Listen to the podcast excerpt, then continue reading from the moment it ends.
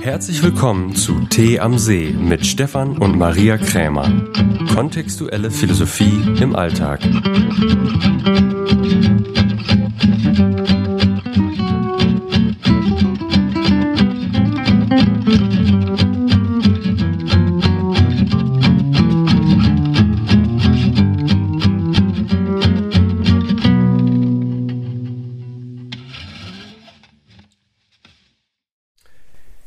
Willkommen zu einer neuen Folge Tee am See. Mit dem Thema, wie holst du dir deine Macht aus der Vergangenheit wieder? Spannendes Thema. Ja, wir sind noch ganz inspiriert von der ersten Session, die wir am Donnerstag hatten. Beziehungslust, eine unsere Online-Session über sieben Wochen, über sieben Abende. Und das Thema war, also in Frieden mit der Vergangenheit, in Frieden mit den Eltern, in Frieden mit, dem, mit den Ex-Partnern zu sein. Also was es bedarf, um das zu vervollständigen. Und was, äh, wir, was ich wirklich interessant fand, wir haben eine auch etwas längere Meditation gemacht und dass viele Teilnehmer meinten, das wäre gewesen wie live im Training. Also das war sehr inspirierend. Die Fragen waren auch inspirierend und äh, das, äh, also einen wichtigen Aspekt möchten wir jetzt gerne hier mit dir teilen. Und zwar ähm, haben wir, also haben Menschen, nee, wir haben uns gefragt, wieso halten Menschen an Vorwürfen fest? Also Vorwürfe an die Eltern, was die falsch gemacht haben, an den Ex-Partner, was der nicht hätte machen sollen und äh, wir bitten dich, das nicht so zu hören, als wäre das falsch, das zu tun. Nur du kriegst die Vorwürfe nicht mit in ein friedliches Sein. Die behindern letztendlich deine Erfüllung. Ja, sie, ja, sie behindern, ich würde teilweise sogar oh, sagen, schließen sie, sie aus. verhindern sie Ja, sie sogar. verhindern sie, ja. Ne? Und doch, selbst wenn Menschen das wissen, halten sie an Vorwürfen fest. Und es ist völlig egal, welche du hast. Und dann haben wir lange überlegt, also was, wieso machen Menschen das? Und es gibt zwei Aspekte. Der eine ist, dass die, ähm, dass die Vorwürfe für sie, die geben ihnen Sicherheit. Das ist wie ein Halt. Ne, das ist etwas, was sie, was sie kennen. Und ja, wenn ich jetzt meinetwegen habe als Vorwurf, ich bin nicht beziehungsfähig, weil meine Eltern sich so viel gestritten haben. Oder ich kann auch sagen, ich bin nicht beziehungsfähig, weil meine Eltern sich nie gestritten haben und ich nicht weiß, wie man sich mit einem Partner auseinandersetzt. So in dem Moment, wo du ein Weil hast, in dem Moment hast du einen ganz starken Anker in die Vergangenheit. Und die Menschen halten auch an Vorwürfen fest, so das gehört letztendlich noch so zum ersten Aspekt, weil sie glauben, ihr Überleben hängt daran. Sie haben sich quasi in dieser Geschichte, die sie sich mit den Vorwürfen erzählen oder in die sie ihre Vorwürfe und Vor Vorbehalte eingebaut haben, da haben sie sich sicher eingerichtet. Das ist, ähm, entspricht dem Selbstverständnis, in dem sie leben. Und dazu gehören diese Vorwürfe und Vorbehalte mit hinein. Damit können sie sich auch definieren und bilden damit eine Gruppe von Menschen, die ähnliche Vorwürfe haben, Ja, das hab fühlen sich in einer Gemeinschaft, die ähnlich denken. Ja, das habe ich gerade, gerade hatte ich auch den Gedanken, Stefan. Mhm. Man, also man identifiziert sich damit und wenn du wirklich, wir haben das ja mal gehabt in einem Training, dass eine Frau, ähm, von der viele wussten, was sie zu Hause erlebt hat und die Eltern waren weg, haben sie geschlagen und die dann irgendwann sagte, ja, sie hat die sämtliche Vorwürfe aufgegeben, das haben ihr sogar viele verübelt. Ja, Ne? weil, Das, es, weil es für viele unverständlich ist, als wäre es in Stein gemeißelt und man müsste das haben. Ja, also man muss letztendlich sagen, einige von euch kennen, haben, kennen sie vielleicht Eva Moses Kor, eine Jüdin, die im KZ alle, ihre gesamte Familie verloren hat, die schwerst missbraucht wurde, hat auch vergeben und die Vorwürfe aufgegeben. Sie hat daraufhin Morddrohungen bekommen. Ja. Also letztendlich, Stefan, muss man sagen, es ist gesellschaftskonformer, vorwurfsvoll zu Ja. werden. Und die, die die Vorwürfe aufgeben und bereit sind zu vergeben, werden von einigen als Verräter betrachtet oder Ja. wahrgenommen. Oder wie meine, Als, Vertre als Verräter an, an, an irgendeiner vermeintlichen gerechten Ja. Sache, ja, viele die wollen sich, wohl, die sich aus den Vorwürfen ableitet. viele wollen wohl für irgendeine Ideologie sterben, aber die wenigsten für eine leben. Ja.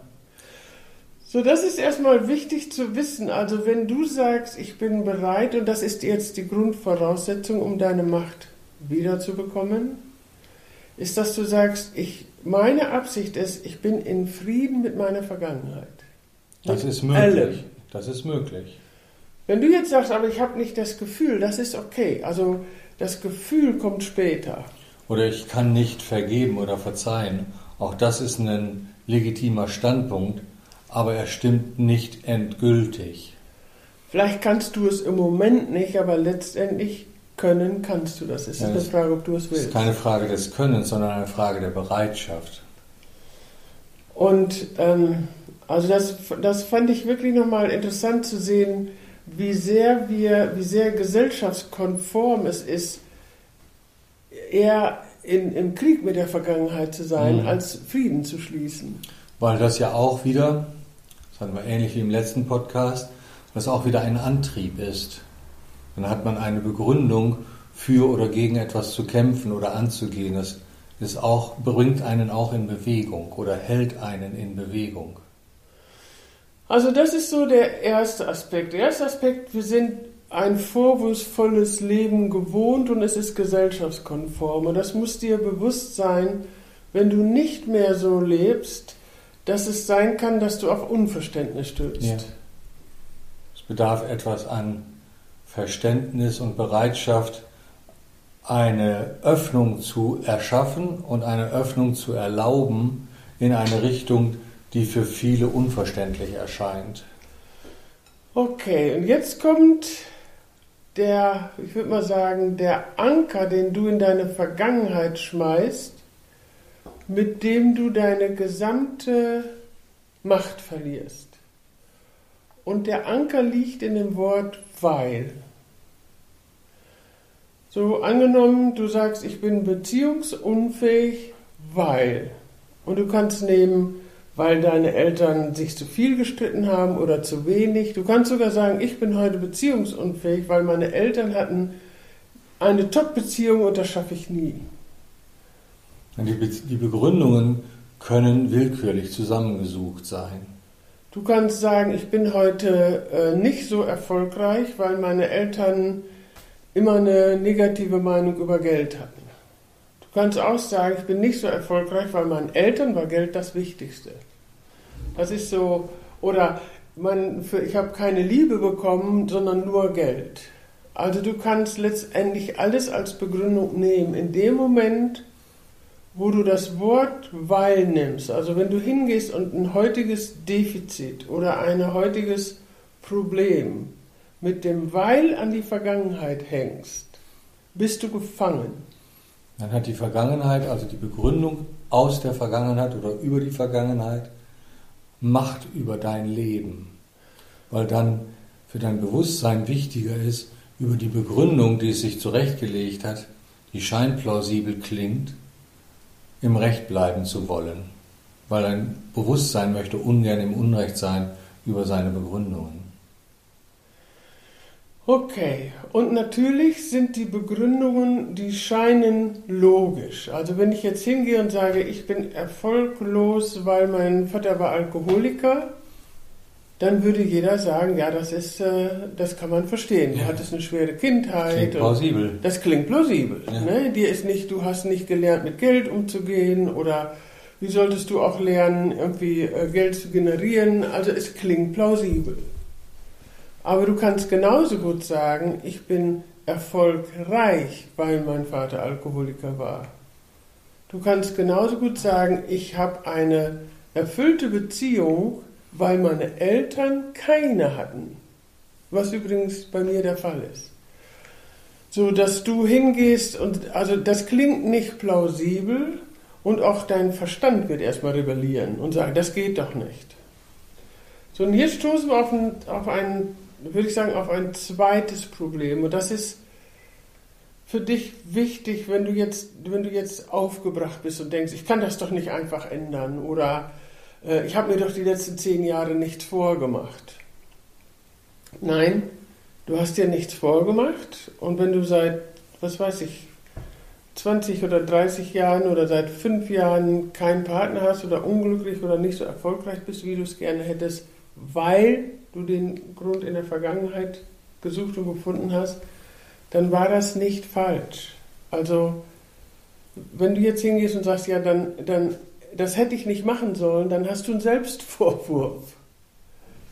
Ne, es war nicht falsch, das zu tun. Es ist eher etwas, was uns sogar beigebracht wird.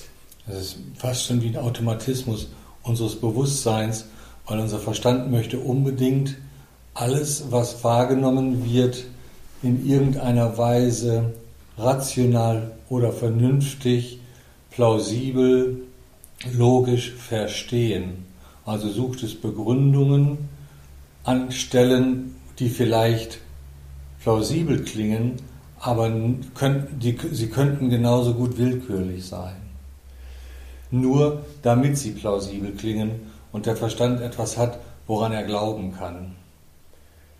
Ja, denn das, was du bis heute gemacht hast, also wie du gelebt hast, das war das, wie du glaubtest, dass es das Beste ist.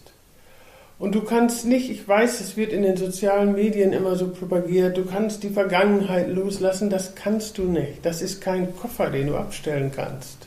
Das ist eine Erinnerung, die dein Verstand, dein, dein Gedächtnis, dein Bewusstsein speichert. Allerdings ist mittlerweile bewiesen, ist nachgewiesen, dass wir nicht speichern, was wir erlebt haben, sondern dass wir das speichern, was wir über das Erlebte geschlussfolgert haben und das Erlebte dann den Schlussfolgerungen anpassen in der Erinnerung. Es gibt zum Beispiel Forschungen darüber, dass Menschen, die einen Unfall gesehen haben als Zeugen, dass die befragt wurden. Und je mehr Zeugen man hatte, desto unterschiedlicher war die Wahrnehmung und die Geschichte, die sie über den Unfall erzählt haben. Jeder hat den Unfall anders wahrgenommen.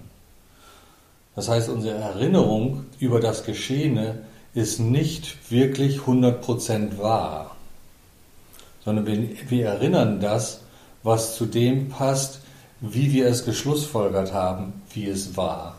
Und das ist eine wichtige Unterscheidung, weil die Erinnerung kann man nicht löschen oder ändern. Aber was man wandeln kann, sind die Schlussfolgerungen, die man darüber gezogen hat, mit denen man ein Bild erzeugt hat in seiner Erinnerung. Und diese Schlussfolgerungen sind wandelbar, weil es eben Schlussfolgerungen sind. Man kann auch andere Schlussfolgerungen ziehen. Man muss sich nur bewusst sein und werden, dass man geschlussfolgert hat und welche Schlussfolgerungen man gezogen hat. Dann kann man das wandeln. Ja, denn dafür ist wirklich nochmal wichtig zu wissen, die Vergangenheit ist kein Koffer, den du loslassen kannst. Und selbst wenn das so wäre und er steht im Bahnhof, kaum hast du die nächste Beziehung, läufst du in diesen Bahnhof ein und der Koffer steht da immer noch. Du, das, was Stefan sagte mit den Erinnerungen, du hast die auf verschiedenen Ebenen gespeichert. Du hast die kognitiv gespeichert, also in Form von Schlussfolgerungen und Gedanken. Du hast sie emotional gespeichert und du hast sie sogar äh, physiologisch gespeichert. Also es gibt bestimmte Synapsen, die einfach jetzt verbunden sind, weil du es gespeichert hast und du hast es sogar auf der vierten Ebene als Handlung gespeichert. Du handelst manchmal in einer Art und Weise und bist vielleicht selbst überrascht, warum handle ich so? Das heißt, es gibt vier Ebenen, auf die du die speicherst und wir machen jetzt erstmal nur die kognitive Ebene. Denn die anderen Ebenen, besonders die emotionale Ebene, richtet sich nach der kognitiven Ebene. Die Gefühle passen sich den Schlussfolgerungen an. Ja, und du kannst, und ich finde, Stefan, die Übung, die wir gemacht haben, die war wirklich gut. Also ja, die, die kann man gut Menschen haben die wirklich, benutzen, ja. haben die wirklich gut genutzt, um aufzulösen. Und ich finde ein ganz, ich fand ein ganz interessantes Beispiel, um zu sehen, wie sehr uns unser, unser Verstand trügt und betrügt. Aus einem äh, äh, Training vor etlicher Zeit, wo eine Frau sagte, sie hätte den Kontakt zu ihrem Vater abgebrochen, weil der wäre so brutal. Und dann haben wir weiter nachgefragt. Das ist ja unsere Kernkompetenz, das immer zu fragen. Und sie sagte ja, er hätte sie mit drei Jahren geschüttelt. Sie konnte sich noch genau daran erinnern.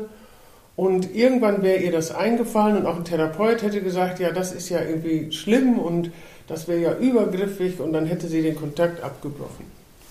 Das Interessante ist, wir hatten sie dann gebeten, nochmal einmal Kontakt aufzunehmen, ob sie bereit war. So, sie war halt eben auch bereit, in Frieden zu sein. Und hat ihn gefragt, und dann sagte er, ja, du hattest dich damals verschluckt. Weißt du das noch? Mhm, ja. Du hattest dich verschluckt und ich musste dich schütteln. Ich habe das nicht rausgekriegt. Ich musste dich schütteln, um dich am Leben zu erhalten. Mhm. Das heißt, ihr Verstand hat nur die Aktion gespeichert und wie du eben sagtest, die Schlussfolgerung gezogen. Mhm. Er wollte mir schaden. Ja. Dabei hat er Weil das es unangenehm war. Weil es unangenehm, genau. Ja. Weil das Gefühl unangenehm Mhm. war. Ja, und dann ist die Schlussfolgerung passend zu dem unangenehmen Gefühl. Ja. So, und sie hat übrigens auch die Schlussfolgerung, ich kann heute nicht vertrauen, weil mein Vater wollte mir schaden. Mhm. So, ich weiß, es ist vielleicht unangenehm für dich, jetzt zu denken, ja, aber ich habe schon so lange dieses Weil gelebt, das kann ich nicht einfach aufgeben. Nein, das stimmt. Du kannst es nicht, nicht, es ist vielleicht nicht leicht, das aufzugeben. Aber du kannst anfangen und das Weil durch ein Und ersetzen. Das ist eine wichtige Unterscheidung. Ne, dann hieße das, ich bin heute beziehungsunfähig und meine Eltern haben viel gestritten. Oder ich vertraue nicht und mein Ex ist fremdgegangen. So, das ist für deinen Verstand schon mal eine Unterbrechung, dass er, dass er schon mal sieht, das eine ist passiert und das andere ist passiert, aber die Verknüpfung, dass das eine ein Grund ist für das andere, die ist nur in Die deinem Kopf. verschwindet dann, ja. Ja.